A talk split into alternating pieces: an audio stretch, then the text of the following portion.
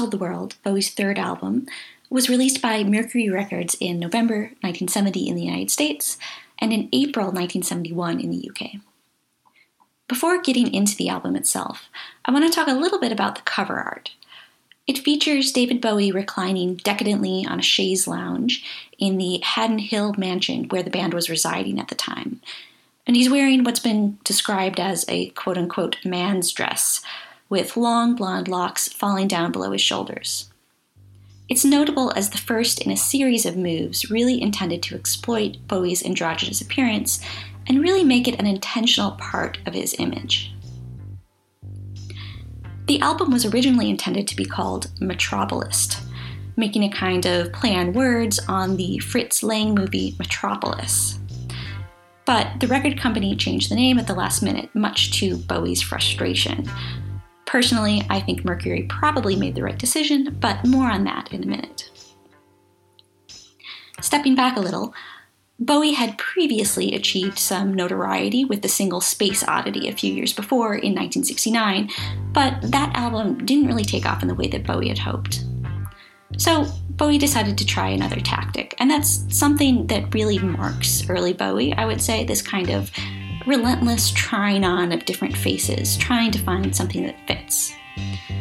So, in this case, that different tactic was to form a band with Tony Visconti on bass and Mick Ronson on guitar, and after a couple of membership changes, Woody Woodmansey on drums, forming a band called Hype.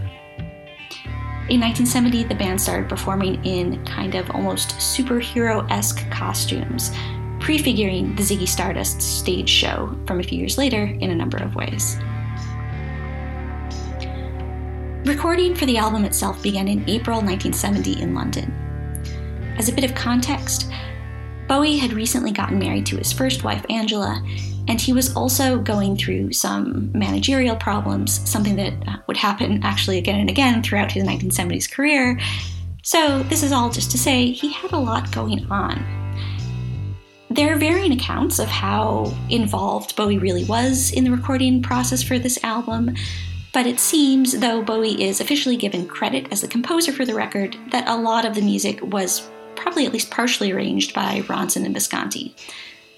Visconti has said that the band would often jam and write a lot of the arrangements together, and then Bowie would just kind of come in towards the end of the process and dash off some lyrics. Bowie, of course, has objected to the impression that he was detached from the songwriting process for this album, but that does at least seem to be hitting somewhere near the mark from pretty much everyone else who was in the room at the time. So, what are the results like? The previous two albums were primarily folk rock. In contrast, this album is really marked by a much heavier sound, much of it in the realm of hard blues rock and psychedelia. It's by far the heaviest thing that Bowie had done at this point, and I don't think it's a stretch to say that there are some Sabbath and even Led Zeppelin esque elements in there. The record is also lyrically darker than Space Oddity. Madness and questions of identity and power are major themes on the record, one great example of that is on All the Madmen, which was possibly inspired by Bowie's half brother, who at the time was an inmate of Cane Hill uh, Psychiatric Hospital. But the track that I really want to direct your attention to is the title track, The Man Who Sold the World. It's almost buried near the end of the album, but if there's one track from this album that you should listen to, it's this one. If you, like me, were an American teenager in the 1990s, it's very likely that you first encountered this song through uh, the Nirvana cover on MTV Unplugged. That was the case for me. But I remember when I then first heard the Bowie original in my early 20s, it was a real revelation. I find that combination of Ronson's circular guitar riff with Bowie's heavily phased vocals and the just kind of generally spooky atmospherics of the song haunting, and really riveting. Bowie's narrator sings about encountering a kind of doppelganger of himself on the stairs. The two get to talking before concluding, among other things, we must have died alone a long, long time ago. But it's really the last minute and 15 seconds of the song that are the kicker for me. Those sounds of Bowie's odd, almost disembodied backing vocals floating in at you like they're coming from outer space or from beyond the grave or possibly from both. Bowie's next album, Hunky Dory, was released in 1971 by RCA. Cover wise, this album continues the androgynous look that we saw on The Man Who Sold the World before that. We have a close up of Bowie, long blonde locks swept down to his shoulders, gazing up past the camera like some kind of silver screen starlet. And indeed, Bowie apparently brought multiple pictures of Marlene Dietrich with him to the photo shoot, so that was definitely in the air. The process used to create the image, um, which was originally shot in monochrome and then recolored, adds to the almost intentionally anachronistic Golden Age Hollywood look of the image. The composition process for this album was a little bit different, particularly compared to the relatively hands off process approach that Bowie had taken with The Man Who Sold the World. So, in this case, with Hunky Dory, Bowie composed all the songs for the new record on piano rather than guitar, as has previously been done. As I said, there are some differing accounts of how much The Man Who Sold the World Bowie actually arranged, but when it comes to Hunky Dory, there's really no question. It's Bowie's songwriting on display through and through. That change in the composition process really shows on the album. So instead of the heavy, verging on almost metal esque hard rock sound of The Man Who Sold the World, we get largely piano driven melodic art pop.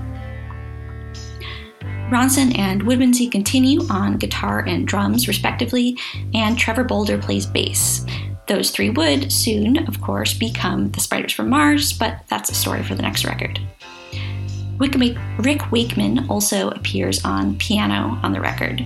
Um, I should note Bowie did ask him to join the Spiders from Mars as well, but Wakeman said no and went on to join the band Yes instead. From the piano and strings uh, that form the introduction to the opening track changes, we know that we're in a very different sonic universe from The Man Who Sold the World. Instead of the guitar heavy, proggy rock of the previous album, we get lush, melodic pop, centered around an irresistible piano riff. Appropriately, the song revolves around the theme of artistic reinvention, and it's been compared by, um, by many to a kind of almost blueprint for uh, Bowie's career in the coming years. In the second half of the record, we get, among other things, Bowie paying tribute to some of his influences with a trio of songs Andy Warhol, Song for Bob Dylan, and Queen Bitch, the last of which was inspired uh, by Bowie's fandom for the Velvet Underground. Queen Bitch is particularly interesting, I think, because it's a kind of almost prefiguration of the glam rock sound that would characterize Bowie's next album, Ziggy Stardust.